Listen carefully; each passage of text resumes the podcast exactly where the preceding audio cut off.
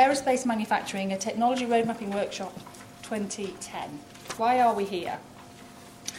Um, as a KTN, um, we do all sorts of things, and one of the things that we're trying to aspire to is to enable collaborative R&D across the sector, across a range of um, mechanisms or topics, etc. And our take on this is that it takes three things to enable collaborative research and development, research and technology programs to happen.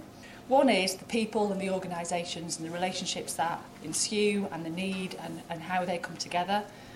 The, two, the second is both the industry and the government willing to invest in those programs. And the third is really around a direction of travel. Where, where does the industry need to go? What strategies, what underpinning research does it need to um, engage in and do to secure the UK's position going forward. So today is really around two things. The technology road mapping sessions are really around the direction of travel, about the R&T that needs to happen to secure the UK's position. And then the networking sessions are really around the people and the organisations. And I encourage you, um, and I said this at the KTN conference a couple of weeks ago, I encourage you at networking sessions of tea and coffee at lunch, etc., to when you walk out the room, don't gravitate towards people that you know, gravitate to people that you just don't know and you don't recognise. If you all do it, you'll all feel equally uncomfortable, but speak to people that you just don't know, exchange some cards, exchange a conversation, and build some new connections. Um, the Advanced Design and Manufacturing National Technical Committee, or NTC as we you know, just to abbreviate it, is one of 12 that the KTN uh, facilitates.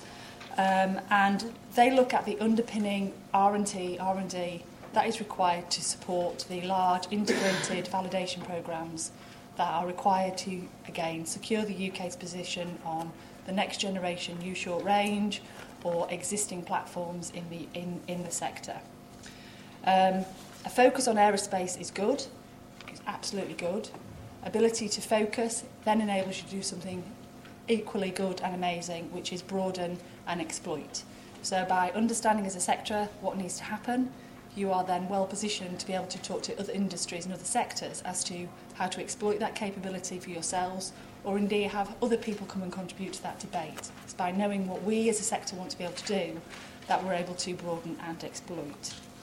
And lastly, I would just like to suggest that if this is a road mapping session, this is about a technology strategy development, about underpinning R&T, then what are you going to do next? What are you going to do with that content? What are you going to do with that point of view? Um, for example, other NTCs, we have helped them work out how to have a conversation with the research councils.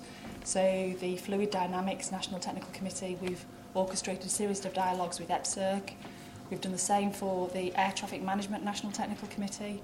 What is it that this community would want from the KTN to help further the conversation, the dialogue, the development. Do you want to write a thought piece and have it published, etc. So my challenge to you is have a fan fantastic day, lots of networking, lots of idea generation, but at the back of your mind, what is it that you're going to do next at the end of today? So that's me. I'm now going to hand over to um, Steve Johnson, who is um, Head of Manufacturing and Materials Engineering for Military Air Systems in uh, BAE Systems. and he's also the chair of the Advanced Design and Manufacturing NTC.